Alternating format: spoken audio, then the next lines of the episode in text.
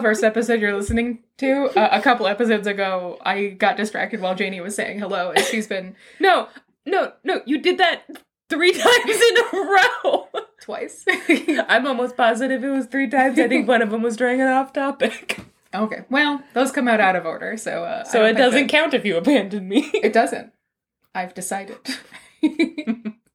this is the podcast where we tell each other stories, and also you are here. Wow. Hi. Hey, And if it's, your, if it's your first time listening, episode 58. Really? weird call, but Really? not mad about it. episode 58? What about this title appealed to you that you decided to go for this episode as your first? Mm, I think that like determinism and like the time travel paradox and things establishes that now this episode has to have the best title out of all of them. All right. How'd you like that episode? Uh, you can send us a message about the name of this episode and how Dicks much you liked and, it. and the multi universe theory? What? That's the name of this episode. Is that Calling it Doctor Squishy Strange Dick- sequels? Squishy Dicks and the multi universe theory. We're not doing that. Yeah. Uh, parentheses, Max loves this. Hmm, sure does. Take it to the max. if you would like to tell us how much you like the to be determined title of this episode, you can send us an email about the title of this episode at sortofthestory at gmail.com, or you can find us on any of our social channels on Instagram, Twitter, provided that Twitter still exists in two weeks when this episode comes out, Goodreads, and TikTok. We also Yeah. have our bookshop.org affiliate page. Oh, if you like any of these books, go check them out. Sorry, Max, I, I hate to interrupt you. I just got a text saying That's really impolite. squishy dicks the multi-universe theory is trending already. Thanks, future texts. I signed up for an app. oh, I have an Android, so I don't get that. No. I don't get texts Androids from the future. Don't predict the future yet. Sorry, go ahead. I had to interrupt you for that weird bit. so it felt Um, important at the time. Uh, if you like any of the books that we talk about in this episode or in any of our other episodes, you can see them on our Goodreads, Mm-hmm. or you can go to our bookshop.org affiliate page where we have all of the books we've referenced. Um, if you buy through them, then it shows that we did a good job. But also, bookshop.org is really great. Buying books from them supports independent local Oh, bookstores. yeah. You can choose which bookstores you support, Especially for the catalog. holiday season. You know what? Even if it's not through our lists, go to bookshop.org. Org. Durder. Org. yeah, bookshop.org, especially if you are buying books with living authors, you know, making sure that they get that money and making sure that that money goes to independent bookstores instead of to like the big book houses, things like Barnes and Noble or worse, Amazon. Oh my god. it's a great place to buy books. We are affiliates because we love it. Yeah. Um, not because of anything else. Not so because they're forcing us to. We're the only two people in this room, and neither of us has a gun.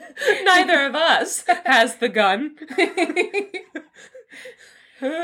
anyway, we love bookshop.org. Oh, can they fire us? They're not, they No. didn't hire us, but. hey, bookshop.org, you're not the boss of me. So, Oh my God, anyways, I can't believe you just said that. so, is You there wanna- anything new, or do we want to just tell some? We should tales? tell everyone that it's 10 o'clock at night. Oh yeah, it's ten o'clock at night. yeah, so this episode might be a little weird. You know what? You're weird. That's why you chose 58. Let's go. Squishy dicks! My question is: Okay. You said that your rallying call is Yes. squishy dicks, It's my rally call. as in like hurrah, squishy Whoa, dicks. Squishy dicks unite! And my question is: Are you uniting to find squishy dicks, Mm. like Mm-mm. hurrah, let's go get those squishy dicks, or are you saying that you and yours are squishy dicks? Like, hey, squishy dicks, let's go get some, Squishy dicks are what we call our listeners. or we tried story babies, it didn't take off. I really think they're gonna like squishy dicks. Or is Squishy Dicks just kind of like a um like a you know, like hurrah, like an exclamation of like No, delight and squishy dicks attack. no, that's our army. Squishy Dicks ho Squishy dicks ho! Guys, tweet at me through my future app to let me know if you like being called the squishy dick. Um, Leave us a review that specifically just says squishy dicks with a frowny face or a smiley face. about five stars. But if it's not five stars, we don't want it. All right, Janey, the story I have for you today, it's a Russian story. Mm. So, as I always say, please forgive my pronunciation. This is the Tsarevich. always wrong. this is the Tsarevich and the Dyadka. okay. This story I got from a collection of stories called Russian Tales, Traditional t- Stories of Quests and Enchantments, which is collected and illustrated by Dinara Mirtalipova. The illustrations are really beautiful. Uh, I did the story Frost from this collection before, but this is the illustration for the story that I'm going to tell you. Oh, yay. It's an old guy holding a weird dragon above his head, and the dragon looks terrified. This story is originally from a collection called Russian Folk Tales, uh, which was published in 1916, collected and written by Alexander Nikolaevich Afanasyev, and translated by Leonard A. Magnus. Alexander Afanasyev was a contemporary of and compared to the Brothers Grimm, inspired by them. Uh, he lived from 1826 to 1871. He did not live that long. No, he, he died of tuberculosis. Poor thing. Yeah. Um, this is a collection of folk stories that he did, and it was really remarkable because up until this point, at this time, like ethnography was the closest we had to a term for like the study of folklore. Um, he was one of the first people to try and collect these like Russian folk stories and write them down and then publish them for like other people. So he's the reason why we have a lot of Russian stories. Um, he was one of the first people in Russia to do it. Cool. Interestingly, in 1860, he published a book called Russian Folk Legends, except obviously in Russian and not in English. Sure. Russian. Folk legends. Um, and it was a bunch of Russian folk stories, but the main characters of the folk stories were Jesus and the like saints in cr- the Christian religion. So it was kind of like he tried to bring like the Christian aspect into these folk stories, but um, the Russian Orthodox Church decided that it was blasphemous. That like Th- to have Jesus jumping from treetop to treetop, snapping his fingers and climbing down trees upside down. Frost was terrifying. Listen to that episode if you haven't already. But so that book was banned by the Russian Orthodox Church. He later went on to write more stories that were considered like banned by the Russian Orthodox Church and published them anonymously in Switzerland under the title Russian Forbidden Tales. oh, I would have bought the shit out of that book and been disappointed. Yeah, I was just thinking that. I was like, I want to read some Russian Forbidden Tales. And then it's like, no, but it's just about like, Jesus. yeah. Is- I don't want to like- read those stories. which is less interesting to me than regular Russian folktales. I just spent so much of my childhood reading those. so I don't need any more of those. The text that is in this collection, which also this is one of those collections where an illustrator comes together with all of these really cool folk tales and then does illustrations for them, which we have a handful of those that we've used on the podcast. They're really cool. But the text in this book is the original text translated by Leonard Magnus in 1916. I don't think it's a good translation. Okay. Um, it's it's literally like the 1916 translation, not edited, which also the free text is available online. I have it linked in the show notes. Mm. But there were a lot of things that I had to kind of, I was like, this doesn't make sense. This feels like a mistranslation. And so there were like details that I had to leave out. For example, Ivan Tsarevich is the main character. And in the first line, they're like, I guess content warning for an ableist term, but they're like, the Tsarevich is a dwarf. Mm-hmm. And then it never comes up. What? Then why mention it? I feel like if I it's not part like of the tra- story. yeah, I feel like the translation was like he was like a young man or like a little boy, Oh. and then it was just translated incorrectly. I think like that's my theory because it again doesn't come up. what a um, crazy way to. If that's the case, that it was. Oh, maybe. I was going to say, maybe it's not an ableist term. Maybe they're talking like mythological. dwarf, yeah, but that you doesn't. You would think it would be part of the story. Like I don't know. Yeah. Uh, so, anyways, there. Um, if you read the text of the story, there are a couple of details that I've left out just because they didn't make sense with the story, and I couldn't find any way to put them in the narrative. There are also things where they say like this happened and then this happened, uh, and they don't explain like oh like this happened and then the people thought that this was happening and so this. So there are a couple of places where I had to make like logical leaps in the story, just so you know. But so that's uh, before I get into the story. A couple of other things about Alexander Nikolaevich Afanasyev. He wrote the story Ivan Tsarevich, the Firebird, and the Grey Wolf, um, which is another Ivan Tsarevich story. Uh, we've talked about like Vasilisa the Wise Yeah. and Baba Yaga and Koshchei the Deathless and things like that. Um, Ivan Tsarevich is another of those recurring characters in Russian folklore. He's a prince and he is almost always the protagonist. Sometimes he's very clever, sometimes he's very dumb. Um, but Ivan Tsarevich, the Firebird, and the Grey Wolf is also in this collection, and it inspired Igor Stravinsky's uh, The Firebird, the ballet. Um, so the the ballet, The Firebird, was composed based off of this folk tale, not this one that I'm going to tell, but a different one by the same author, which is also about Ivan Tsarevich. Also, in John Wick 3, Parabellum, John Wick goes to the New York Public Library what? and he requests. Oh my! I don't know why that sounded like a myth. why did that sound like a mythical thing? My brain shorted, and you're like, anyway, it's in John Wick three. John Wick goes to, and then you said the library, and my brain was like, how magical. the New York Public Library is magical. it is, but like my brain was like, what? like as if that's crazy, but it's fine. He lives in New York, right? yeah. John Wick 4, Between the Lions. Oh, oh my god. I would. Keanu die. Reeves, call us. We- Do we have the an idea for you? John Wick 3 Parabellum. John Wick goes to the New York Public Library and he requests the book Russian Folk Tales by Alexander Afanasyev, which is the book that this story that I'm about to Because tell they is call from. John Wick Baba Yaga, which means they're calling him a fucking witch. Yeah, um, it's not explained what exactly he's looking for in looking into um, Alexander Afanasyev, but it probably, yeah, he's looking for Baba Yaga stories. And He's like, I just want to know why people think that I'm like this lady. so that's just a weird thing is that this guy was in John Wick. Aww. Star alert. yeah, uh, I also linked to an article by the New York Public Library about what John Wick came to see at the New York Public Library. Oh, that's so so cute. Good job, guys. I love the New York Public Library. Yeah. All right, so here's the story. So, Mm. our story begins with a king who sucks. Okay. Just As they often did. first thing you gotta know about this guy is that he's a king. Second thing is that he's the worst. All right. Um, the end. He is incredibly selfish and greedy, and he's always trying to find a way to squeeze another dime out of the taxpayers. like anyone What? you know? no. what What kind of government would do that?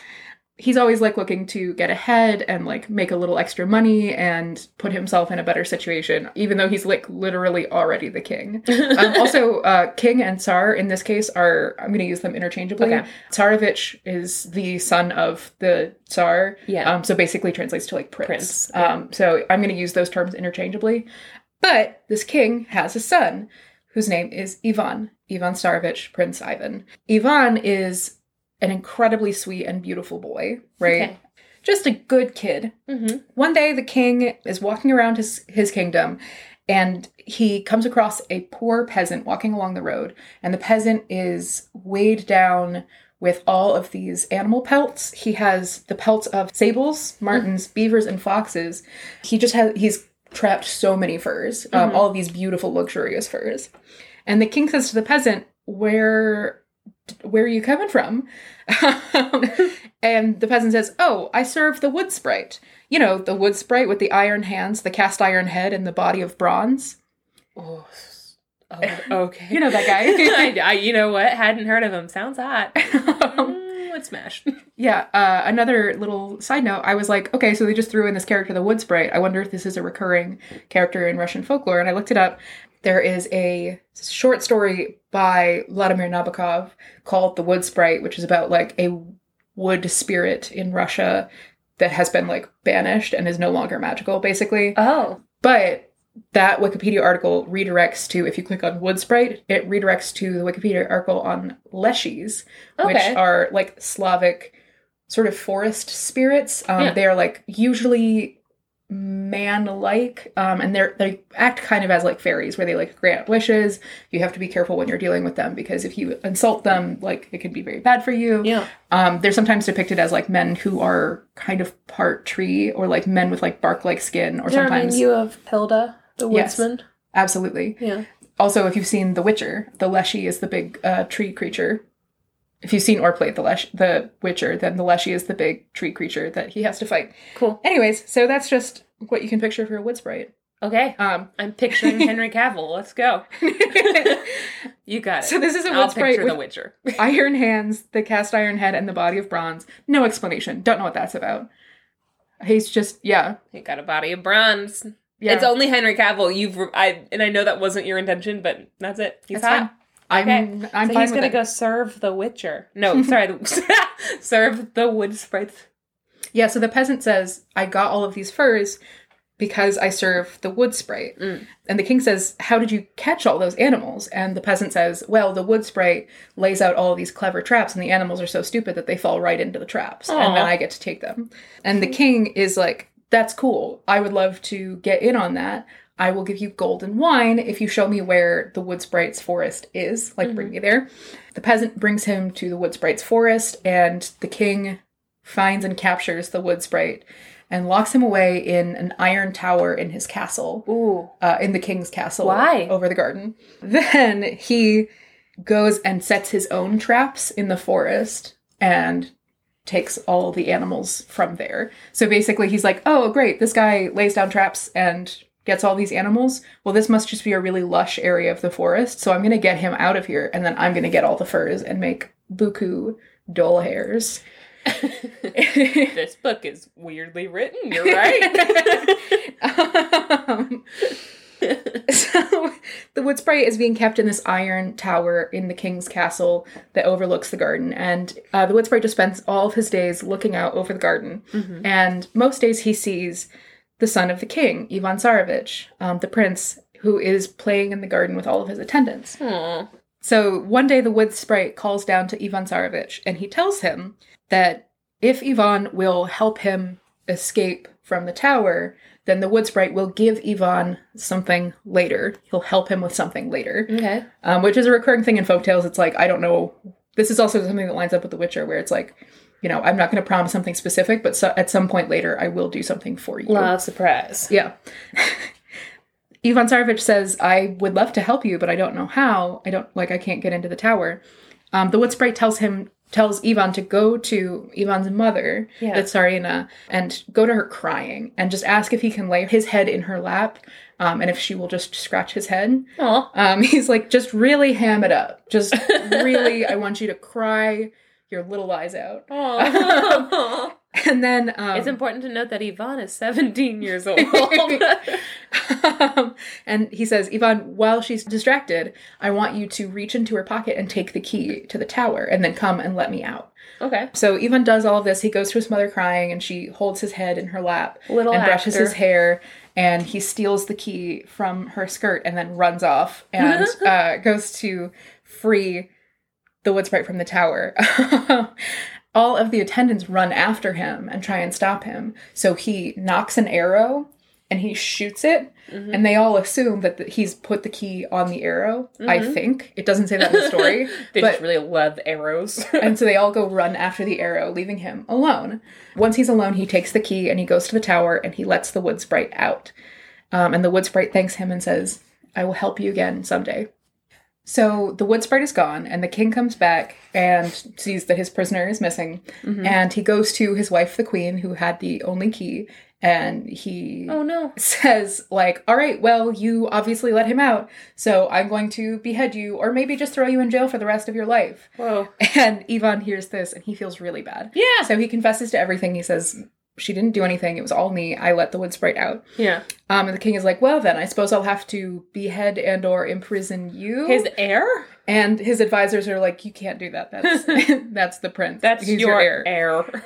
And he's like, Well, then what am I gonna like? Obviously, I have to punish him. you and his- spank him. That's it. What? Don't go straight to prison. his advisors are like, well, you know, princes don't really get imprisoned. Yeah. Uh, what we do with princes who misbehave is we send them out into the world to find their fate. oh, oh, oh, Which is ominous in its own way. Yeah, as a child. He's 17 years old, but he still cries. so the king sends Ivan Tsarevich out into the world with only a small wallet, like a little bag with some things and maybe a little money. Okay, Gucci. Yeah. But still. Gucci. so he has this small wallet and he sends him with one of his attendants who is an older man servant Mhm. named Dyadka. Dyadka in Russian is a term for like an older male servant or kind of like an uncle. It's like an affectionate term for Mm. like an older man who takes care of you. Sure. So Ivan Tsarevich and Dyadka go out into the world and they travel for who knows how long until finally they reach this well. And Ivan Tsarevich is like, hey, I'm thirsty. Dyadka, can you get me some water from the well? And Dyadka goes, No! Ah, Dyadka! and Ivan Tsarevich says, Okay. And then they keep going until they get But to. he's thirsty! until they get to a second well. And Ivan Tsarevich is like, Okay, I'm really, really thirsty now. Could you get me some water? And Dyadka says, No! Dyadka, what the fuck? Dyadka, you can't just say no. Dyadka, what? He's still the prince. I'm also I'm I'm not exaggerating. Dyadka literally says, "I will not go." All right. Well, you son of a bitch. so they keep walking. Okay, Finally, so get your own water. Oh God. they get to a third well, and Ivan Tsarevich is like, "I am absolutely parched. Please, please, will you go and get me some water from the well?" And Dyadka says, "No." and so Ivan Tsarevich is like, "All right, I'll get it myself." yeah. So he leans over the well, and Dyadka Uh oh. pushes him in. Okay. Um, Does not want to babysit. I think, like again, this it, it doesn't say exactly that he pushes him in, but it says that once Ivan Tsarevich is at the bottom of the well, Oh. uh, Smash cut to Bottom of the well. yeah, um, Dyadka pushes him in and then covers up the well. Oh. And he says, Ivan Tsarevich, you must be my servant, and I will be the Tsarevich, or I will never let you come out. So he How traps him get him the... out from under? Uh, Your Highness, how might you retrieve him from the bottom of this well? In the bucket? in the bucket. you said that in the most heartbreaking way. in the bucket. He's small. He's a dwarf. this is where it comes in. I don't know.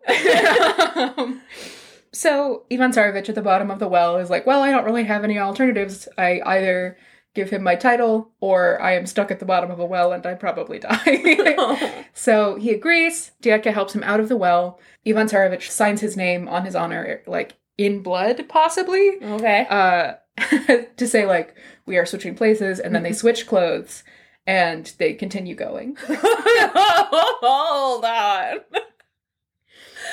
How small is Dyadka? not very small again it doesn't Is come up Ivan 17 years old? For- you said 17 i never said I 17 know, but now I'm thinking he must be. yeah he's definitely an adult man oh. no wonder his mom gave him so much attention. That was probably very traumatic for her. your adult son comes up to you like What- mama please What could have possibly have happened to make you behave like this? Um, so now Dyadka is dressed as the prince Okay, now I'm imagining him in little boy's clothes, and it's just a little striped. i'm the prince it's a little striped uh, shirt that's a crop top on Dyadka, and like really short pants. Prince Ivan is just has like these big adult clothes dragging behind him. He looks like like a 1920s like silent film child who's dressed as like an old like vagabond. He's wearing a big fedora. Not fedora. Um, what are those? Newspaper caps. Newsboy caps. Newspaper cap. Mm. So Dyadka is now dressed as the prince, and he's having the actual prince call him prince. At this point, the story becomes very confusing. Okay. But when I say, I'm going to say like Prince Dyadka Mhm. and Ivan, um, Sure. just to keep them straight. Meanwhile, Ivan is dressed in, you know, servant's clothes and is following behind Prince Di- Dyadka. Mm. They keep going until they reach another Tsar's kingdom, and they go and they stay with the Tsar. Prince Dyadka says, "Well, I'm, you know, I'm the Tsarevich. I'm a prince of another kingdom. Like, you should hang out with me." And the Tsar is like, "Yeah, come hang out." And they hang out. The- Well, let me go ask my mom. I'm sure it'll be okay if you stay over. so Prince Dyadka and Ivan stay at this Tsar's castle for some time. Eventually, Prince Dyadka uh, is like, "Well, you know, I have this servant here, and he's just waiting on me. So why don't you like put him to work? Like have him go work in the kitchen or something like that." Ha ha ha! And so the Tsar is like, "Yeah, sure," and he sends um, Ivan to work in the kitchens. Mhm. Meanwhile, Prince Dyadka is in the feast hall, feasting, hanging out with the Tsar, etc. Playing PlayStation, talking about boys, doing face masks, boy stuff. boys. For the this one's for the boys. this one's for the boys. This sleepover. So Ivan is down in the kitchens, and he quickly becomes a very accomplished cook. Um, he works, Good go on. yeah, he like works really hard to like learn how to Yeah. cook really well until he's the best chef in the in the Tsar's kitchen, which is one of the first times in a story that I've heard like, oh, a prince or princess is put into this circumstance where they have to do work, and they just decide to learn how to do work, and then they get good at it And and, then do they it. excel, and now they have a whole career. Also, I love that it's cooking. Yeah, It's just like nice, sensitive, sweet boy. yeah, he's a good boy. Yeah. So he learns how to cook and he gets really good at it. And he gets so good that the, the Tsar starts to kind of rely on him. He gives him bonuses and everything like that. Nice. All of the other cooks get really jealous. I mean. and they hatch a plan. oh no. So they bake a cake and they fill it with poison. Oh, this is a plan. what a classic plan. A Classic scheme, am I right? Um, they bake a big old cake that fill it with poison, and then they put a little tag on it that says "For the Tsar from Ivan." okay, and then when the the big cake is pushed into the Tsar, oh, the top pops off, and ooh, out pops sexy poison, and then everyone dies. Aw. Yeah. I just heard about the plot of the Edgar Allan Poe short story, The Red Death, uh, and that's the plot of it. The big cake coming out, and then the top pops off, and it's poison. Yeah, it's about a masquerade that the Red Death comes to, and then at the end of the masquerade, everyone takes their masks off, and the Red Death doesn't have anything under the mask, and then everyone dies. Oh. Um, Mask of the Red Death. Now I understand that. yeah. Um, Probably read more. Never even questioned that. Should probably read more. it's okay. I found out from a game show. So, Um, so uh, they bring up this cake to the Tsar and they're like, it's from Ivan. and then right before the Tsar takes a bite, the other cooks come in and they're like, no, no, my Tsar, don't take a bite. It's poison. oh. And the Tsar is like, What? Poison? And they're like, Yeah, Ivan is trying to poison you. And he's like, Well, only one way to find out if this is poison. And, uh, animal cruelty warning. Uh, Okay. He calls his favorite hound and Oh. he feeds him a piece of cake, and the hound drops down dead. because the cake was chocolate. Hound could not eat that. the cake was grape ice cream. oh, just grape ice cream with chocolate chips. Terrible for dogs. Look up the story about Ben and Jerry's and the grape ice cream I because think it's you should devastating. do that as an off topic. I think you should just tell me like a 20 minute tale about Ben and Jerry's grape ice cream. Spoilers. The dog dies. You can't feed a dog grape ice cream. Or cake filled with poison. so the dog drops down dead, and the Tsar is like, Bring Ivan to me. Ah! And so they Ivan goes to him, and this is a quote. The Tsar says, How dare you bake me poisoned cake? You shall be instantly tortured to death. ah! instantly tortured to death. It's what he deserves. If I made Summer poison test my cakes and it turns out they were poison, I'd also torture Ivan to death. I like the idea of like instantly tortured to death because it's kind of an oxymoron. Yeah, you know. there's no such thing as instant torture. Mhm, You really yeah. want to take your time with that. It's Yeah. like baking a good cake. is not going to happen overnight. I, mm, yeah, that's too long for baking cake. Uh, Max, I put my bra should- on the same way everyone else does it. what? What? You should read more. I should read more. so Ivan Tsarevich is like, oh, Tsar, no, it wasn't me. Uh, the other cooks, they're jealous of me and they're trying to sabotage me. And so they tried to poison you and blame it on me. And it wasn't me and I don't know anything about this. And then Tsar is like, okay, if you say so, Ivan. oh, this is the first time I've heard of a king believing. them. yeah, that's male privilege. Yeah, no kidding. Um, what the fuck? So the Tsar is like, okay, well, I believe you that you didn't do it, but I still don't want you around my food. Oh. So you're gonna go work with the horses. um, Oh, cook for horses. What a dream job. no, he a bunch becomes of a. charcuterie. you know, horses can't eat shark. I was thinking of crudités. Ooh. Which is carrots. Ooh. That's good for me. yeah. So the Tsar makes Ivan a horse herd instead. Okay. he doesn't cook for the horses. Again, Um, that's just carrots. you don't need to cook for them. so every day, Ivan takes the horses out to somewhere to drink water, a watering hole? maybe. Perhaps. That doesn't sound real. but he takes the horses out to drink. The first day that he takes the horses out, suddenly, from nowhere, the wood sprite appears. Oh shit, forgot about him. Yeah, he's still a character. he appears and he's like, Ivan, it's great to see you. What are you doing? And Ivan is like, I'm taking these horses out for water. And he's like, Oh, cool. You should come to my house. Yeah. And Ivan is like, But w- I mean, you're a scary wood guy. Like, won't the horses be scared? And the wood sprite is like, No, don't worry about it. Come to my house. As the horses say, nay. I'm a great guy. so Ivan goes to the wood sprite's hut. Um, the wood sprite there has his three daughters, Oh. and he tells his daughters, "This is Ivan Tsarevich, who saved me from the Iron Tower." And he turns to his eldest daughter and he says, "Daughter, what are you going to give Ivan Tsarevich for freeing me from the Iron Tower?" One blowjob, Papa.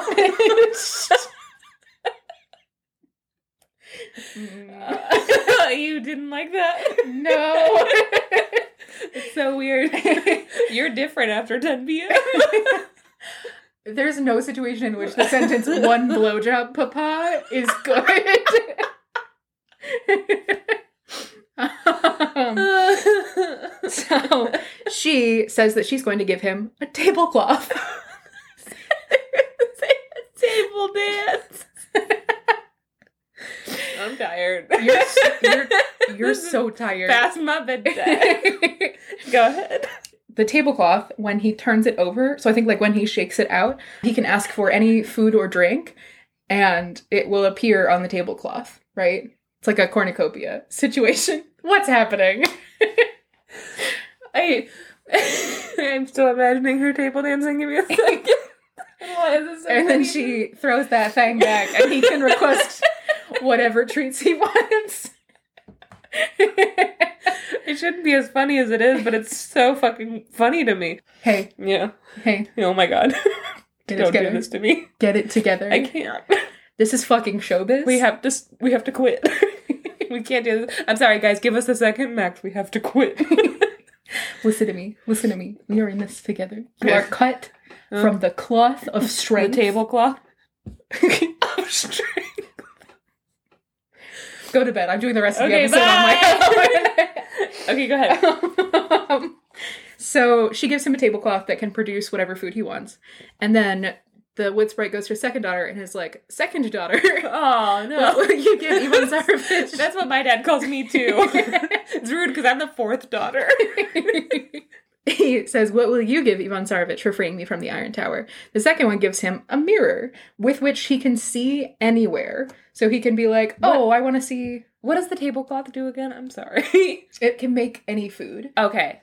Okay. Yes. So it works like a cornucopia. Mhm. Um, the mirror is kind of like a scrying mirror, so he can see anything that's going on anywhere. Okay. The third daughter is like, Ah, Ivan Tsarevich, a gift for you a pipe. Get litty, baby. you want to smoke some crack? it's a crap. no, sorry. The third daughter, we don't talk about.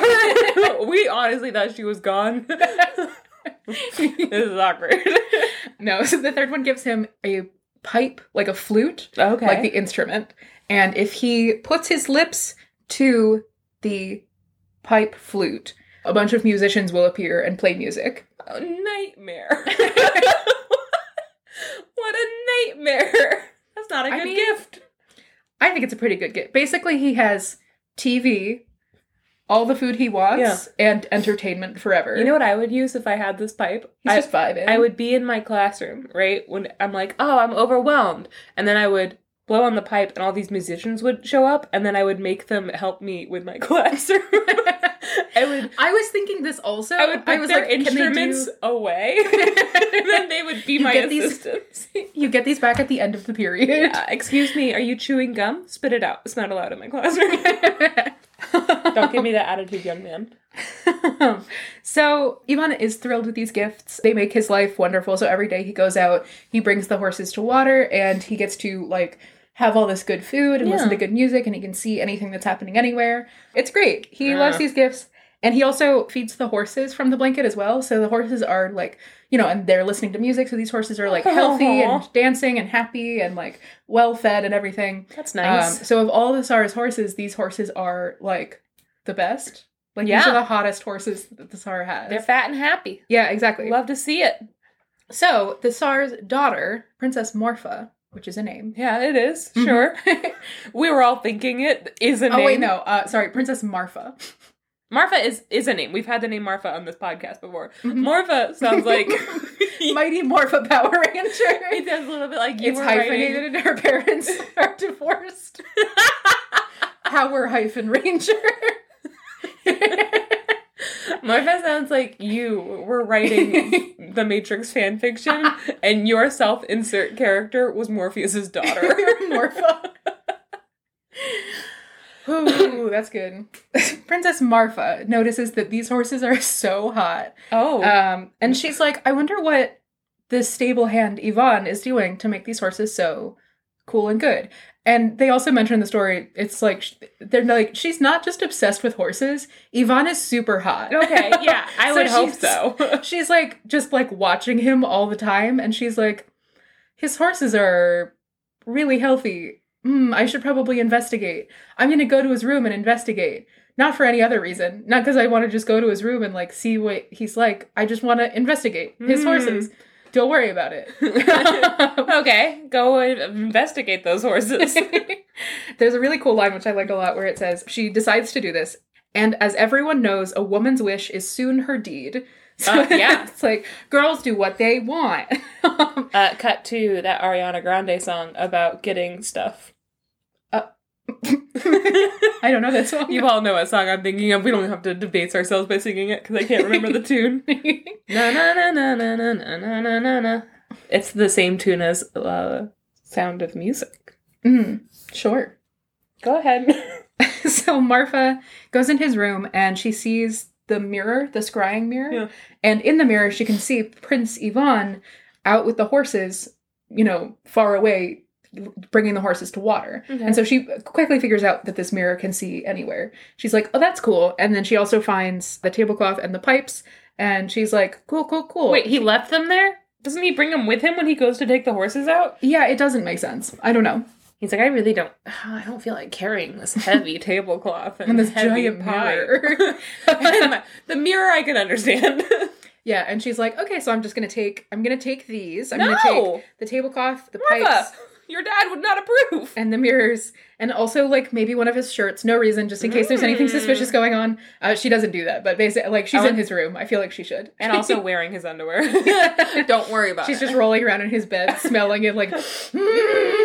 rolling around like a dog when it finds a really good pile of poop outside. Yeah, exactly. Yeah, needs all the smells. So Morpha's not well. Marfa, no, Morpha. mighty Morpha. Mighty Morpha is not doing well. So she has a, a huge crush on this guy. She takes all of his stuff. What do you do when you have a crush?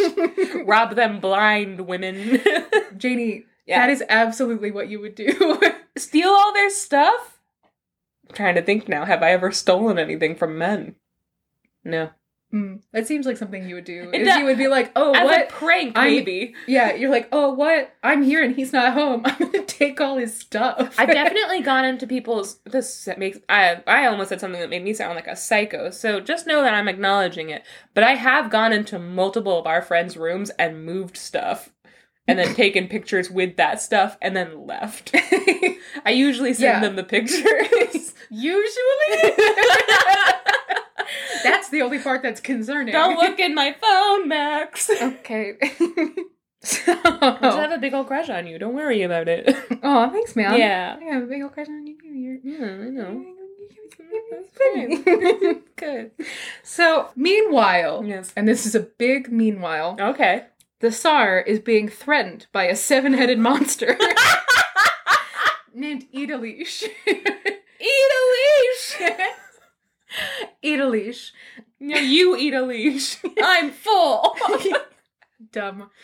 Uh, wow. And this monster, Idalish, keeps sending all these threats to the Tsar, being like, hey, I want to marry Marfa, Oh. or else. And the Tsar is like, no, you can't. And the monster's like, I'm gonna. There's actually the where's the line? It's I it's one of the most insane lines I've ever read. Idalish was invading his land and demanding his daughter as his wife. And Idalish says, If you will not give me to her willy, I will take her nilly. Whoa, what does willy mean? Willy nilly? Like, Doesn't willy nilly mean you're wasting time? Or like willy nilly means like everywhere, right? Oh, like willy nilly. Okay. If you won't give them here, then I'll take her there. Maybe. Makes sense. I've I've never imagined that that's where that term came from, but it says if you will not give her to me, Willie, I will take her nilly. And I, Okay, I yeah. read that like six times. I was like, Separating them really doesn't sound good. no, Uh, can I see how it's spelled? That's what I was trying to look. Willie. No, oh, not Nilly. Willy and Nilly. I'm talking about Edelish. Oh, Wow. I with an accent. D O L I S H C H E. Yeah. um, Crazy. yeah, I don't know, but so he's like, if you won't give her to me of your own free will, then I will take her by force. I think is the if you what won't give her willy-nilly me means. here, I will take her there. And the Tsar is like, all right, hey everyone, this monster is threatening me. Um, whoever mm, kills the seven headed monster will have half of the kingdom, half of my wealth, and oh my god, uh, I'll marry them. and my daughter Marfa as a wife. no. you you get half of my kingdom and half of my wealth. And also half of my heart. Aw, only we half? get married. well, yeah, the other half is for his kingdom. Oh, Yeah. I see. That makes sense. So whoever slays this monster will get half half of the king's wealth, half of his kingdom, and Marfa as a wife. Now Dyadka, Mm-hmm. Oh, I forgot about Dyadka. Quote unquote Prince Dyadka, immediately goes and joins the fight, and he's like, "My Tsar, I will not let you down," and he brings Ivan with him as his servant. As they are riding out to battle with Idalish, the wood sprite appears to Ivan and says, Where are you going? And Ivan says, To the war. to the wars! Wood Sprite. I'm gonna go join army. it's me, off to fight wars. the wood sprite is like, well, let me help you. Wood sprite takes Ivan to his hut again, and he gives Ivan a glass of vodka, and Ivan drinks it. That does and- help, thank you. yeah, and the wood sprite is like, "How do you feel?" And Ivan is like, "Super strong and cool." And then wood sprite pours him another glass of vodka, and Ivan downs it, and he's like, "How do you feel now?" And Prince Ivan is like, "Even cooler and stronger." and the wood sprite is like, "Great," and he pours him another glass. Prince Ivan downs it, and he's like, "How do you feel now?" And Ivan is like, "I feel the coolest and strongest." yeah. And the wood sprite is like, "Sick. That's what we want." This vodka increases. um Increases Increase the strength. increases Ivan's strength sevenfold. Okay. All right. so now he is seven times as strong as a normal man. All of his stats are boosted. He has bonuses to stamina for the next 35 minutes. Bad news for AAs everywhere. then the wood sprite goes outside and he whistles, and from the earth erupts a black horse breathing fire, uh, whose hooves spark against the ground with smoke coming out of its ears. And the wood sprite is like, Hey, pony, hi. and he gives the horse to um, Ivan. He also gives Ivan a sword and a silk whip. Silk Uh, whip. That doesn't. That sounds more sexy than Yeah, uh, right? threatening. I was just thinking that too. I was like, is that practical That's or is not that just gonna help anything. what's spray? What you doing? Get him all liquored up. yeah, him a giving him a whip. silk whip and like a pet. I'm getting mixed signals here. So Ivan rides off to the war. He catches up with quote unquote Prince Dyadka, Mm. uh, who is hiding in a tree. Uh, the first moment he saw Idalish, he ran up a tree Aw. and is scared for his life and is hiding. Ivan, meanwhile, rides out on his nightmare horse and cuts off all seven heads of Idalish, Hmm. slays the monster. Um, meanwhile, Marfa, back in the castle, is watching in Ivan's Aw, mirror. Yeah. She watches him slay Idalish. She's like, this is my favorite channel. it's the Hattie channel. yeah. Um, and so she rides out to the battlefield and she goes to Ivan and she's like, Oh, you, you saved us all from the monster. How can I thank you? And he says, Give me a kiss. oh, we shouldn't have let him talk. Actually, he was better not talking. And so she gives him a kiss that is, quote, so loud that the entire army could hear it. Mwah! That's what you want from a really good sexy kiss. If, Yeah. It's as if it's very, very loud. That's how you know it's good, is if everyone for miles around, yeah, yeah. everyone for miles around can hear you kissing. Wah. is that a kissing sound? I've never. Wah, wah, wah. I'm mama.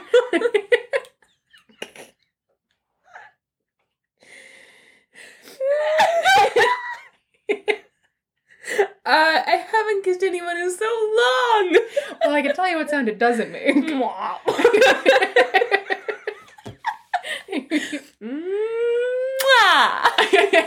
That's the one. That's the one.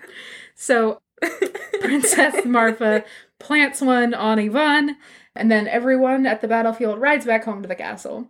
On the way, Dyadka kind of catches up to Ivan and is like, Hey, what's up? You're my servant. So, actually, I killed the monster and you didn't do anything. I kissed the princess. that was me. I'm known far and wide for my loud kisses. Mwah, mwah, mwah. I don't even know what that sound is. it's a kiss, Max. If I hadn't heard it come from your mouth, I wouldn't be sure that a mouth could make it. um, so they get back to the castle, and Ivan goes back to his little servants' quarters, and Prince Dyadka takes credit for the whole thing. He's like, I slew the monster! It was me! And the Tsar is like, Great, I have no reason not to believe you, so here's half of my kingdom, half of my wealth, and also you get to marry Marfa. Marfa, however, had to hit record on the scrying mirror. Play back that DVR. She's got receipts, baby. Um, she knows that he's lying, but she can't tell everyone that he's lying because she doesn't have any proof. Mm. So her dad, the Tsar, is like, Great, time for you two crazy kids to get married. And Marfa's like, Oh, I have a headache, actually. so I don't think I can get married right now, actually. And the king is like, Oh, no, of course. You should never get married with a headache. No, it's bad luck. So Dyadka is like, well, if my future queen has a headache, I will travel the realms until I find a medicine that can make her well again. And the Tsar is like, okay, here's a boat. And Dyadka is like, great, I will go as far as I must to find a medicine for my queen. And also, the stable hand has to come with me. No. You're Um, really weird about your stable hand. so to send him out, pop him out to a CVS, my dude. it really is an indicator of the problems in today's society that like this guy was willing to go like across entire realms to find medicine for his future bride and sometimes i'm hungry and alex won't even get me a snack Rude! Um, it's just, you know, not nice. Not cool, not nice. And that's all we're saying. If he wanted to, he would. Wait, are we on Dyadka's side now? no Okay. So Dyadka prepares for this journey, and one of the things he does in preparing for going to get this medicine is he has a big old sack sewn. Uh, and then once the ship is on the ocean, Dyadka puts Prince Ivan in the sack. I knew you were gonna say that, and I could not for the life of me figure out why. I'm happy for the. I'm excited for the explanation. Uh, he puts Prince Ivan in the sack, and then he throws the sack overboard, and Prince Ivan drowns. But don't worry, because Marfa was watching in her mirror the whole so she got to see him die. And she calls on the wood sprite and she says, Wood sprite, Prince Ivan has been drowned. And the wood sprite is like, Don't worry about it. I have a net. Come with me. And the uh, Princess Marfa and the wood sprite take the net and they go to the ocean and they I like fish that him she out. gets to go with him. yeah, and they fish him out and he's fine. What? he can breathe underwater? I don't know. Okay. It's not explained. Sure. Um, Sure, thank you. And Russian then- fairy tales. and then the three of them go back to the castle, and Marfa is like, Great, now that that weird guy is gone, Papa, I can tell you the truth. Hmm. This is the man who slew the beast, and he's the man I want to marry. The guy who was here before was a liar, and also he tried to kill this guy, Mm. and also I don't want to marry him. And the king is like, Okay, heard, gotcha. Y'all are getting married. Yeah. I love it. He prepares a big old feast. Dyadka, meanwhile, is out sailing the world until finally he finds an aspirin. He finds an aspirin. yeah. Uh, and he comes back with his medicine. He's like, My queen, I've returned. Unfortunately, the stable hand suffered an accident and he's not with me. But all of the palace guards have been warned uh, of Dyadka's return. And so they arrest him and then they shoot him to death. Good. Yay. Um! Uh, I'm just gonna read the last two lines of this to you because I like them. Um, we've talked a little bit about like how stories end in different cultures and stuff like that. This one has a really cool one that I like a lot. So, um, the wedding of Ivan Tsarevich was very jolly, and all the inns and all the beer houses were opened for an entire week for everybody without any charge. Free beer, guys. yeah. I was there. I drank honey and mead, which came up to my mustache but never entered my mouth What? which I don't understand. I think maybe it's like I was there um, and I know it happened, but also I wasn't drunk, so this isn't me being drunk and not Oh. understanding. That's my theory. I don't know exactly. I tried to look it up, but Loved that. That was also wild. Why was that so weird? that's a great question. yeah, I like that a lot. I really like the idea of the wood sprite, like this leshy spirit, like wood feature, uh, figure. And Yeah. also, I, I linked in the show notes for this episode other tales of this type, which I think is type 502. Uh, it's in the notes. Um, Aarne Thompson Uther type 502. There are a bunch of other stories that match this um, Aarne Thompson Uther type, which is the wild man as a helper. yeah. So, like this nature spirit that helps the protagonist in some way to accomplish his goals. this is the Woodsman and Hilda. Yeah. Mhm. That's awesome. You guys should watch Hilda if you haven't. It's, so an- cute. It's an animated show. It's on Netflix, and it's based in like Scandinavian folklore, kind of. Mhm. And the woodsman is in it, and he's the best, like Rudest. chaotic, neutral like character I've ever seen. He's Yeah. just such a delight. Yeah. Yeah. uh, That's a really good way to describe him. Yeah, And he's made of wood. and he's made of wood. And that's never really an issue. The cool thing about this story is that Keanu Reeves has canonically read it in John Wick. yeah. Wow. This is the one he read. Wow. Alternate universe, Keanu Reeves does a podcast where he tells this story to his followers. Aw. Yeah. Should we invite Keanu Reeves to be on the podcast? I, you know what? I can't stop inviting him to be on the podcast. All right. I would also like to invite him to leave us a five star review. I want to start a petition to have Keanu Reeves come read a story to us. yeah, guys, make that petition. I think he'd do it. Go to his house. Tell him we'll make him mint tea. Mmm.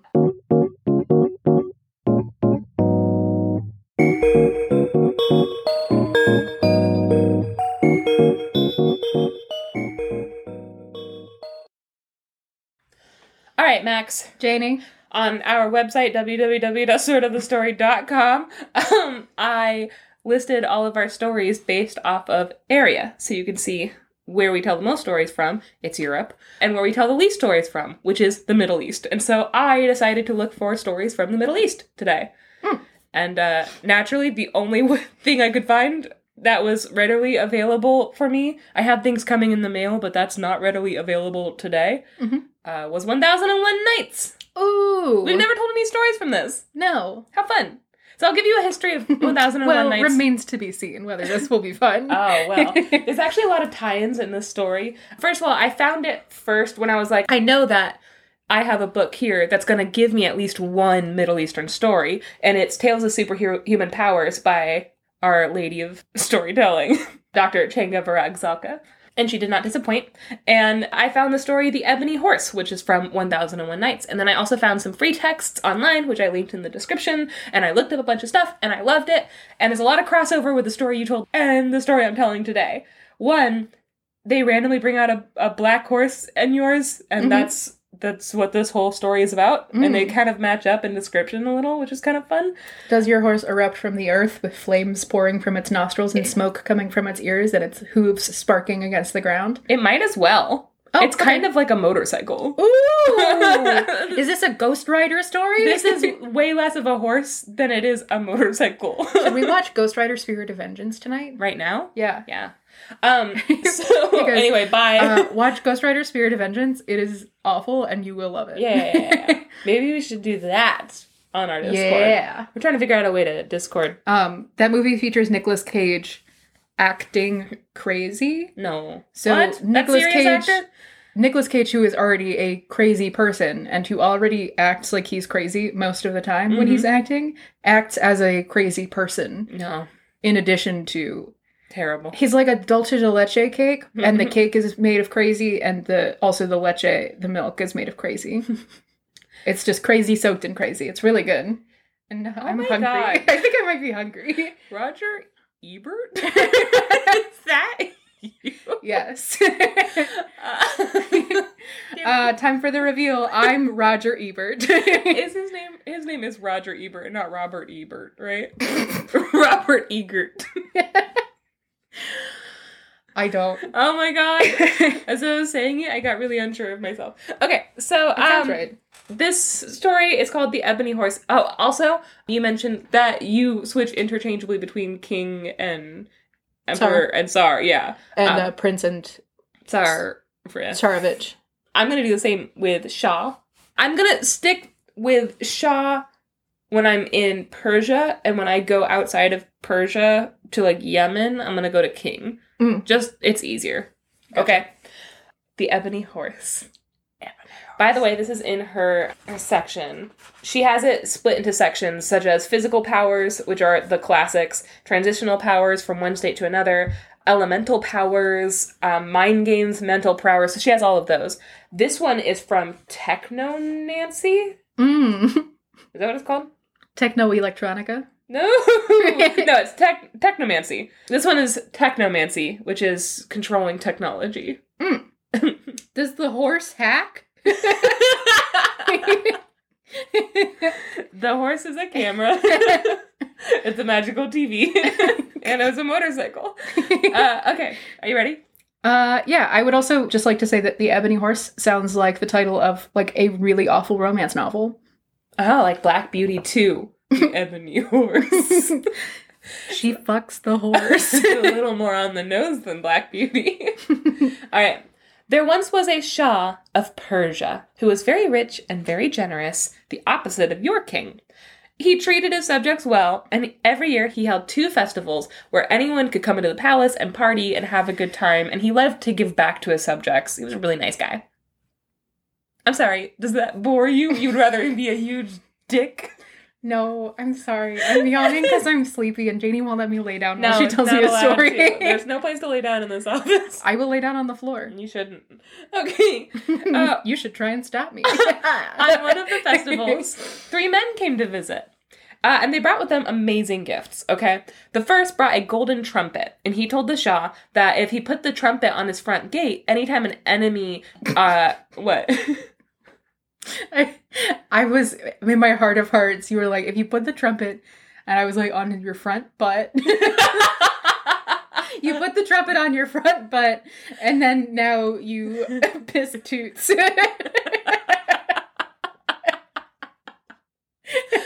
Is it, can I name this episode The Piss Toots? or can that be your band name? yes. I'm Biz, you're the Toots. piss toots in the front butts. Okay. Who? I have to do a full reset. All right. So the first brought a golden trumpet, and he told the Shah to put it on his front gate. his front butt. no, his front gate. So he can piss Max, no. Doot, doot, doot. Enemies approaching. Uh,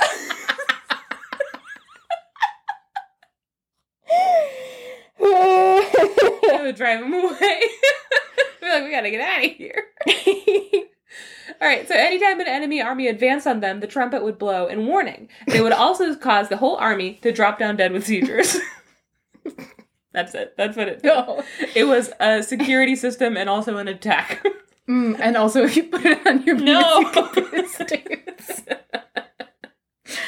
Uh, the second gift was a basin of silver in which a peacock sat. it was surrounded by 24 chicks, and every hour on the hour, the peacock would peck one of the chicks, and then it would cry out. So it was, it was a clock. of cruelty. Yeah.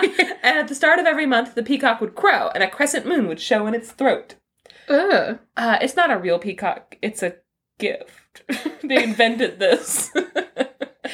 Oh, it's a contraption. yeah, yeah, yeah. Okay. It's a clock that's shaped like a peacock. I thought it was a, a live peacock. No. Or rather, 25 live peacocks. to be fair to all of us, they don't say this is not a real peacock, but the contraption is just a clock. So, like, it's not a real peacock. you know, in most cultures, when you give someone 25 live peacocks, it's not so much a gift as a curse and also a death A threat. burden. the Oh, peacocks uh, are gonna take A burden. Hey, this is why we work. Because I would have never guessed that I had said something clever. You can believe me. Okay, so the I'm third. just here to build you up. It's your world and I'm just living in Mm, it. it's about time I'm the main character. God damn it. All right. So the third brought an ebony horse. This horse could was take- it alive or was it a contraption? I think it okay, also unclear, but I think it's a contraption. So Some sort of device? so this horse could take its A rider. whirligig? this is so this is why it's so weird because they don't say and a lot of the art shows a real horse but it's not and also these stories were written uh, 1001 nights were collected during the islamic golden age which was between the 8th and 14th centuries That's a long golden age. it, it 100% is but also it was so long ago so it's not like they were like they knew about any sort of technology really like they i guess they kind of they may have known some Yeah. but listen to this. This is why I'm like, what the hell? The horse could take its rider anywhere on land or in the sky by turning a key to ascend, and then to go down, you would turn another key. It's a motorcycle. It's an elevator. well, you can fly anywhere. You don't just go up and down. You, you can fly in the sky ah. and go places. Anyway. Ah. Oh. He gave him an elevator. an ebony elevator. sexy, sexy. Okay, so the Shah was like amazed by these gifts, um, especially the uh front pissing. it's like I can't wait to toot with from my piss. Uh, and he asked the three men what they wanted for these amazing treasures. And the men told the Shah that they had heard that he had three gorgeous daughters, and they would like him to give them their lovely hands in marriage. Hmm. So I don't know. Uh, women are great, but no, if you it. have to Stop choose- it. I just feel like you can marry anyone. Like how many how many peacock peacock contraptions are you gonna have in your life? I mean, if you're the one that made them, I guess endless. Hmm. Um, so the two older daughters were fine with this arrangement, and they got ready for their weddings with no problems. The youngest was the loveliest daughter, and she caught a glimpse of her husband to be, and she almost threw up because he was old and ugly. Disgusting. Uh, disgusting. so, by the way, if you guys know what we're quoting, tell us. We can't figure it out. I know what I'm quoting. Nobody knows what Janey's quoting. I don't think you do. You said this is what I'm quoting, and then said, "But I've never seen this." that means you're not quoting it. So this youngest daughter, she throws herself down on her bed and she loud sobbed until her brother, Prince Kamar El Akmar, uh, also called Moon of Moons, which I Aw. think is cute. Uh, he comes to investigate this like loud wailing sound, and he's like, "Hello, what's up?" Moon Moon. so Moon Moon walks in and he's like, Hello? he asks her what's wrong, and she immediately confesses everything. And she says, I don't want to marry anyone so old and ugly. And like, I don't blame her. She's the youngest Yeah. one. Why is she getting the oldest man? Mm. Also, why is this old man just allowed to marry her? That's stupid. So Because he got a contraption. he did get a contraption. uh, okay, I get it now.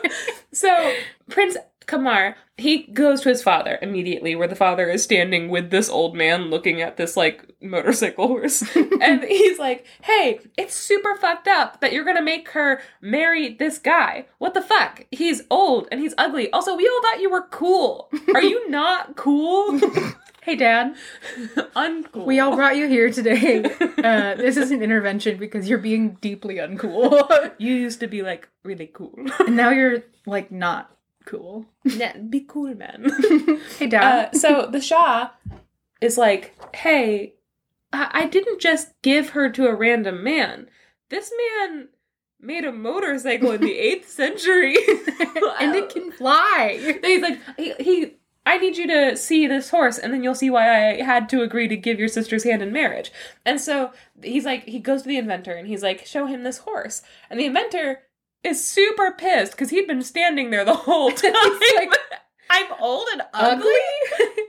Harsh. That's, I'm an acquired taste. that is uncool. I have feelings.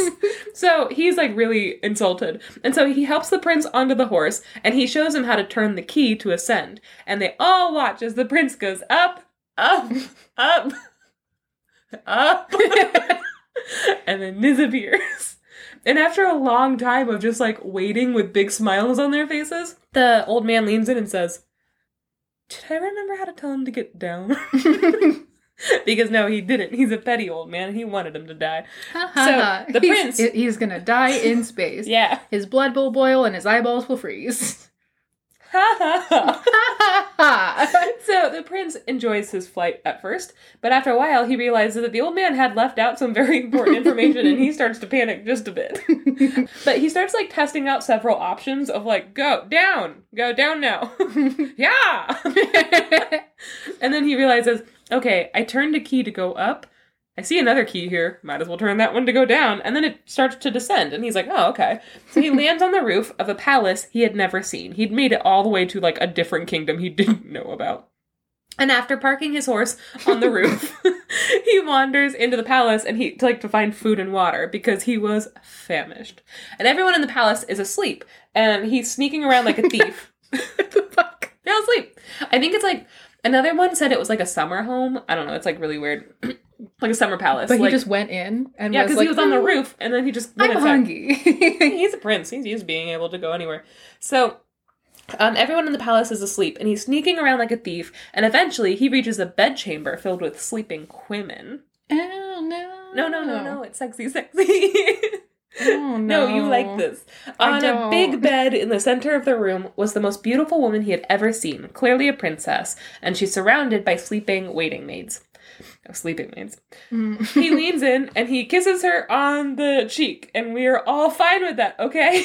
It, we're fine with that. It's fine. I'm we're gonna- fine. I'm gonna be super brave and say that I'm not fine with No, that. we're all we're all already over it. Like I don't even remember saying that.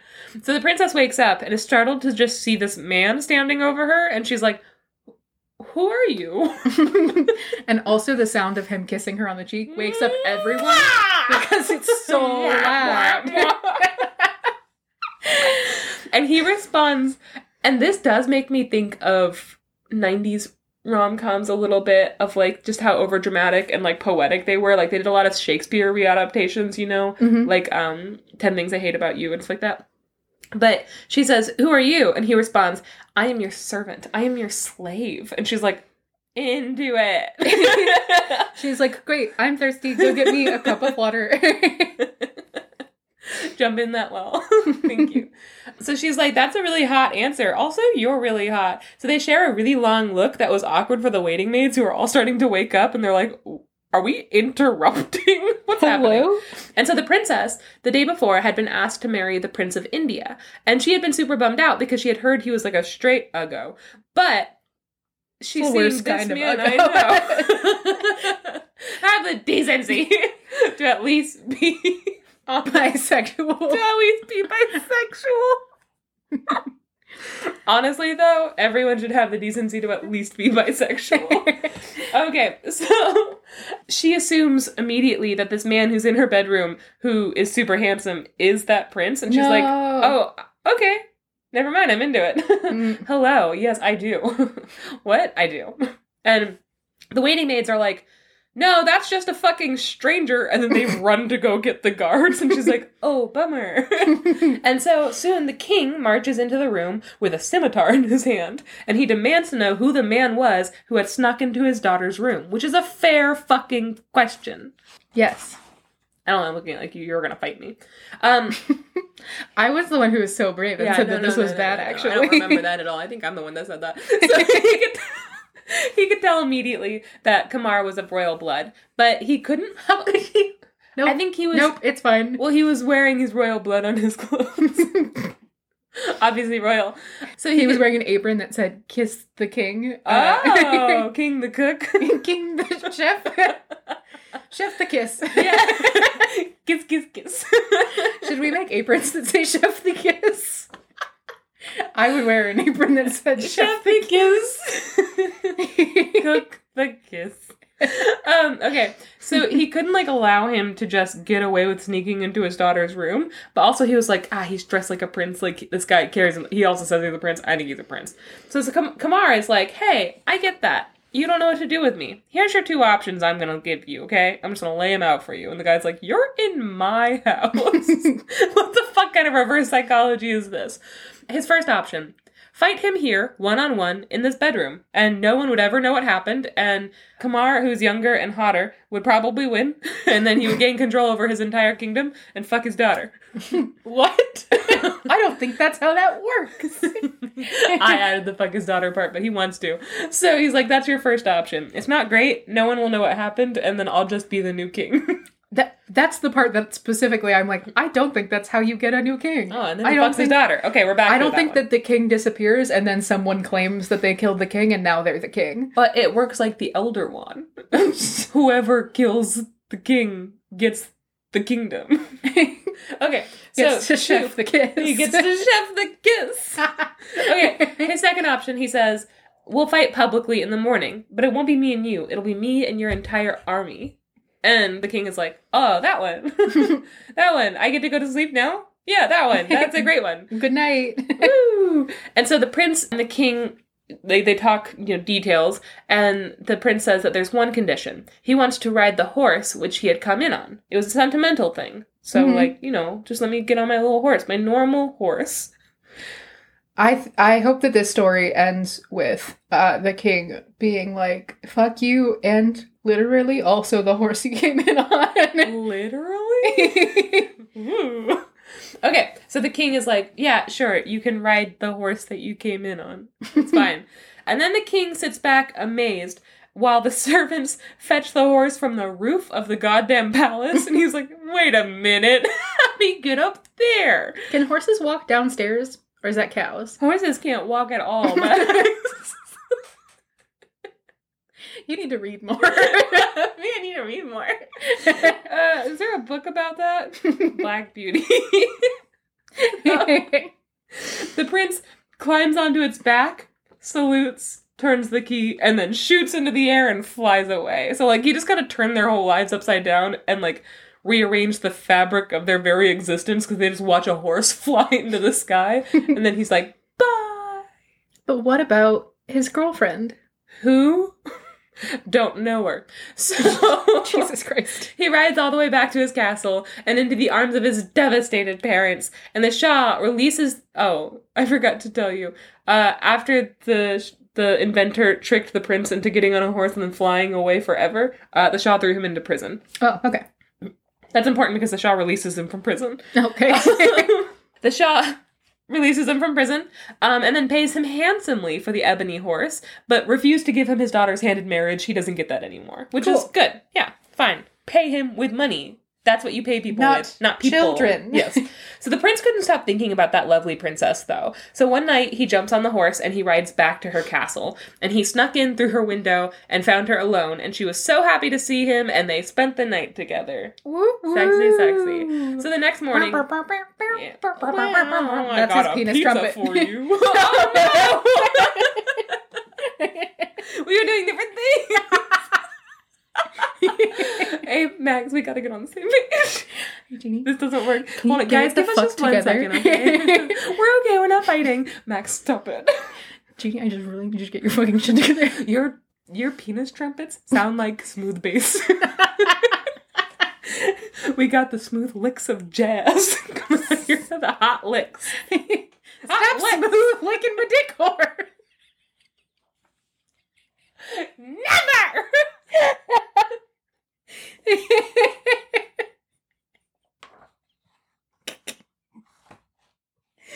okay, so this the apron. Well. Okay, so the you apron says "Chef the Kiss," and our mascot, who's like a little old timey prospector, is in the corner, and he has a speech bubble that says, "Stop smooth looking my dick horn."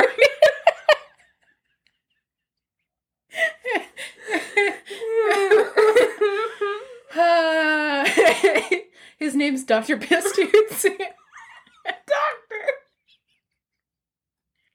He's not a doctor, it's, his name. Oh, it's like Dr. Phil. Doctor is not Phil. Phil is his first name. Also, he's an actual doctor. I don't think that's true. He's a psychiatrist. He lost his license. Guys, Dr. Phil lost his license for sexually being inappropriate with a 19 year old patient.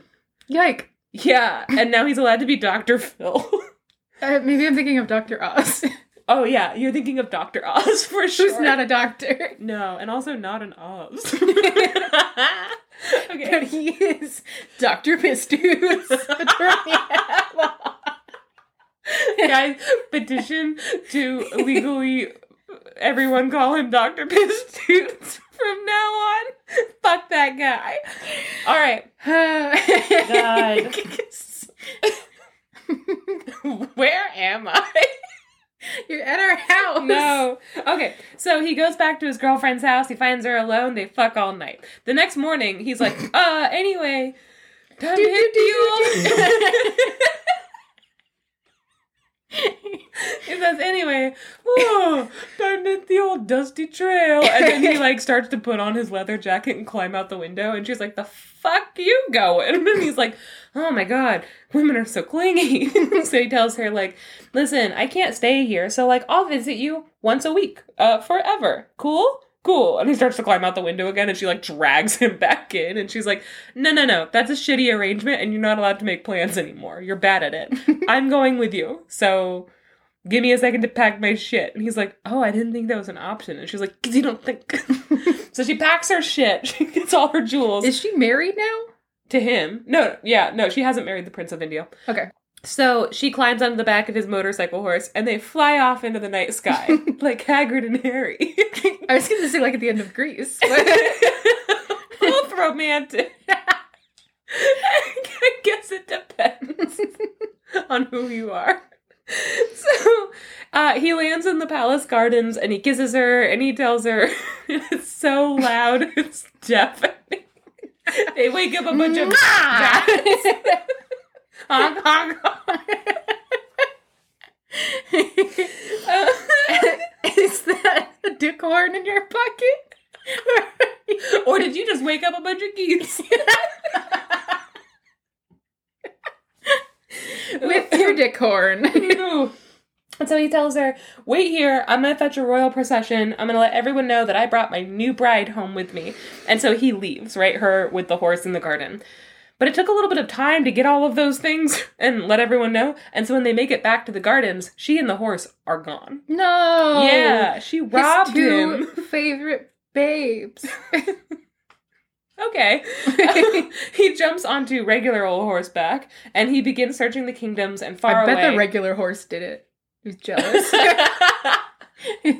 you know what? And I don't blame it. He goes and searches faraway kingdoms and he's like looking for any sign of where she could have possibly gone because he knows she didn't just abandon him. She hmm. wouldn't do that.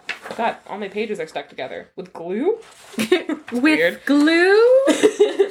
Eventually, he makes it to a tavern in Yemen, where he overhears some off duty guards talking about this crazy lady who had shown up with that old man who claimed to be her husband. And Kamar is like, hey, real quick, can you elaborate on that? And they're like, oh, sure, stranger. So they tell him that this man had dragged her off of a black horse and that she was screaming and fighting him every step of the way. Oh, she must be crazy. So the king, the king of Yemen asks that was her, sarcasm. Okay, but listen. So the king of Yemen, I really like this part because again, that's exactly what they're saying. She comes in and the guy's like, "She's crazy. it's fine." So the king of Yemen happens to see this and he asks what's happened, and she tells him, "This old man is lying about being my husband. He's not my husband. I was kidnapped. This is terrible." So the king takes her side. Nice. It's the bare minimum. More like, yeah, women. yeah, women. and so he takes her side and he locks that man up. And then he tells the women, congratulations, I'm gonna marry you because she's gorgeous and obviously royal. Oh, damn it. She's wearing her apron that says Chef the Kiss on it. That's how you know she's royal. not all Yemen. Yeah, not all Yemen. But you know, yes, every woman Yemen. Woman Yemen. So, however, this beautiful woman was a lunatic, and anytime the king got near her, she tried to claw his fucking eyes eyes out because she's tired of being like randomly passed around. Mhm. And so every time he's like, We're getting married, she tries to strangle him and scratch out his eyes. So Prince Kamar is so turned on that he can't think straight. All the blood has rushed out of his brain and is now just in his penis horn. And it's just one sustained doot. It's just. If your nose started bleeding, it's because Keith put in that sound. Keith, Keith, go ahead and drop that note in. make a note to uh, make all their noses bleed. Thank you. so the guards tell him that the Yemeni king, the Yemeni, Yemeni king, Mm. Yemen, Yemeni, Yemeni, Yemeni. We don't know. We're Janey has been leeching my powers for an hour and a half. We've never read a book in our lives. So the guards tell him that the Yemeni king had promised riches to any doctor who could cure his crazy bride's bad head. so Kamar, he goes to the king and he's like, I'm it's me, I'm a very wise Mhm. doctor. It's me,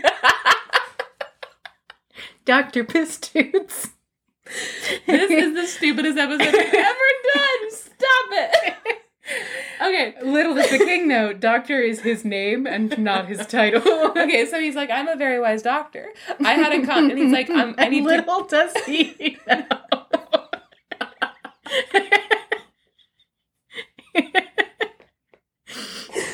We're too tired to do this. Okay. this is gonna be the stupidest episode we have ever recorded. I am dreading editing this. Okay, so he has a consult with the princess, and then together they come up with a plan. He walks back out and he says, mm, Yes, I've cured her. You're welcome. And then the princess comes out and she's like, mm, Yes, I've been cured. I'm normal now.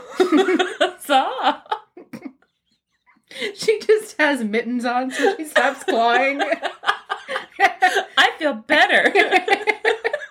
And so the prince is like, he warns the happy king, this is only temporary because it turns out the princess is actually possessed by a demon.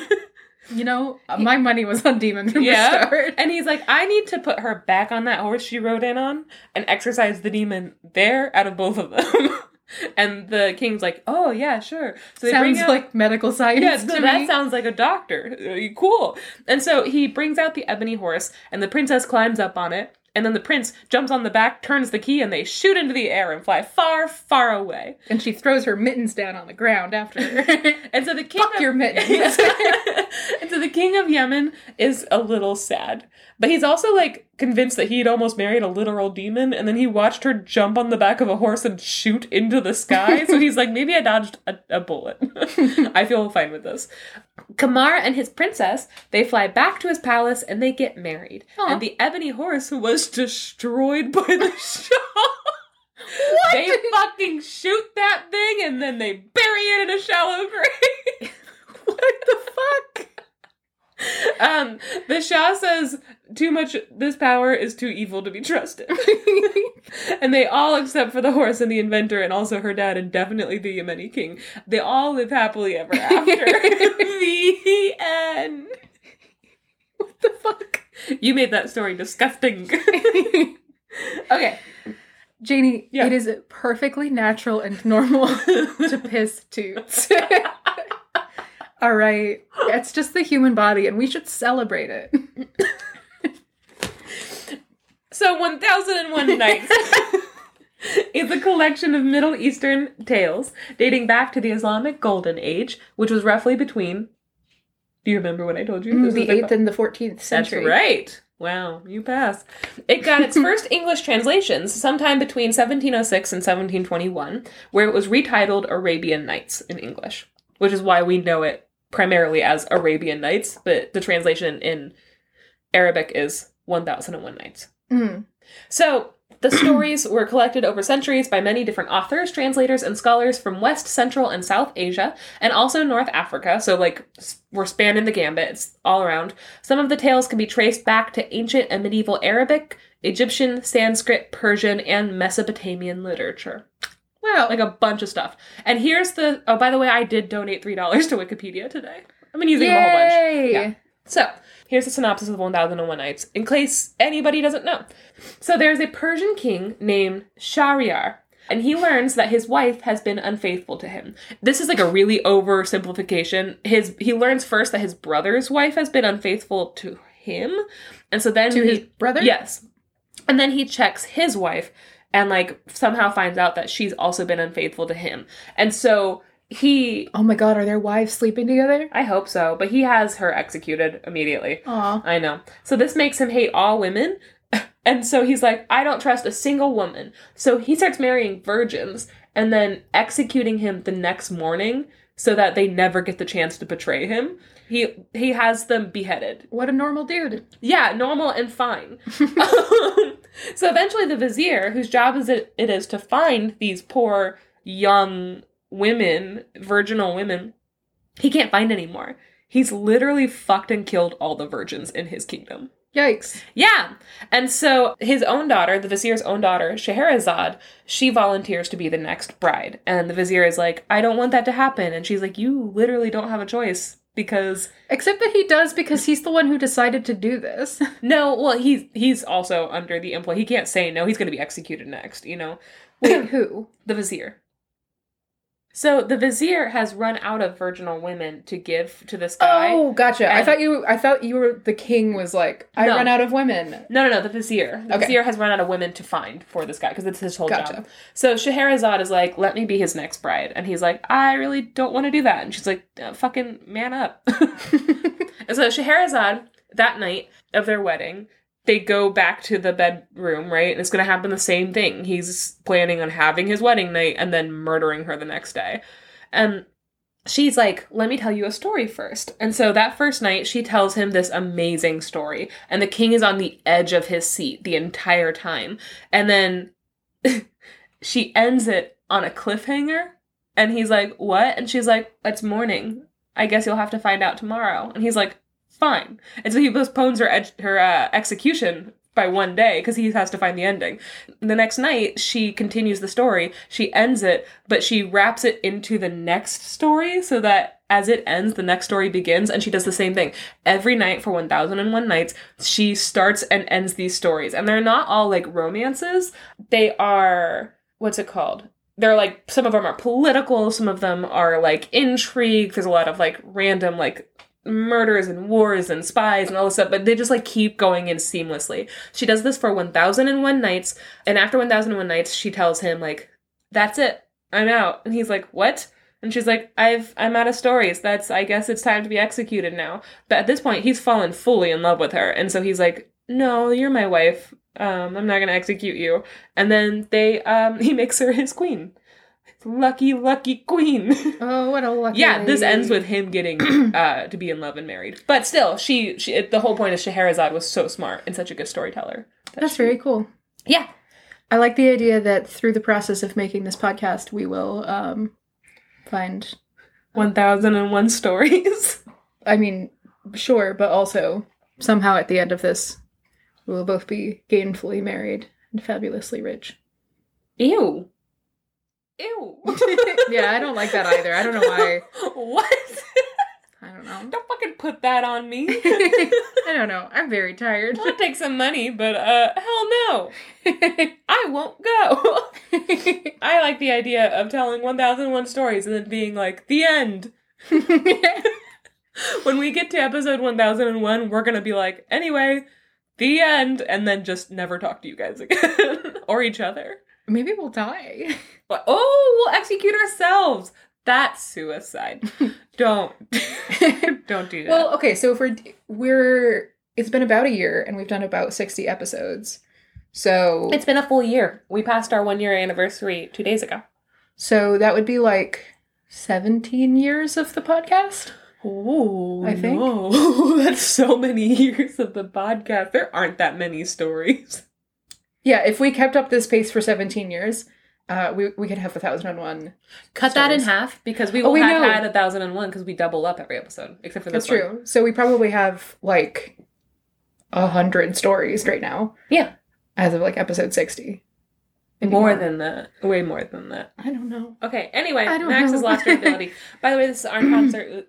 Our, our, something. Na, na, na, na, na. Dr. Pepper. uh, this is ATU type five seven five. The Prince's Wings. His what? Wings. Did he go to a sports bar after the story? like, and that's a tale from 1001 Nights. One day I'm going to do another better one, and we're not going to scream uh, piss horn through it. We're not going to scream, uh, he's got the piss toots. We won't do any of that. Um, this Hmm. story would have been 10 minutes long if it wasn't for you. you're welcome. yeah. Uh, cool. Well, guys, we hope you had a good Thanksgiving and that um, you left us a review. Bye! Anyway, see you later, you squishy dicks. God damn it. um, if your nose started bleeding through this, please email us at sort of the story at gmail.com so that you can let us know. Keith is making a list. It's his own list, it's not ours. But um, let him know. Yeah. And title it to Keith, and then just uh, somehow put your blood in there. And put your blood in an email. Follow us on all of our socials and visit our website. And overall, just have a grap Tim when you wear chicken grit. Goodbye. Bye. testing, testing. Testing. One, two, three. Yeah, so I spent all day crying over Mamma Mia. Even the happy parts. At one point, she started jumping on a bed and she was singing Dancing Queen, and her friends are all around her, Meryl Streep, and they're Mhm. talking about how, like, they used to have so much fun when they were younger and how they're still fun. And I openly wept. Aw. I was like, she's still so fun.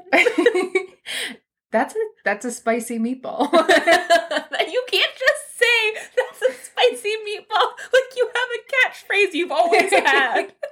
You've never said that. that's the catchphrase for the film Mamma Mia. That's not. Mamma Mia. That's a spicy meatball. I really resent that. You looked at me so knowingly, raised your eyebrows, tipped your forehead forward, and said, mm, "That's a spicy meatball." I do you like my new no, catchphrase? you're not allowed to have a bit without me. You're a part of it. You're the one who says Mamma Mia, and then I say that's a spicy meatball. I feel like a victim.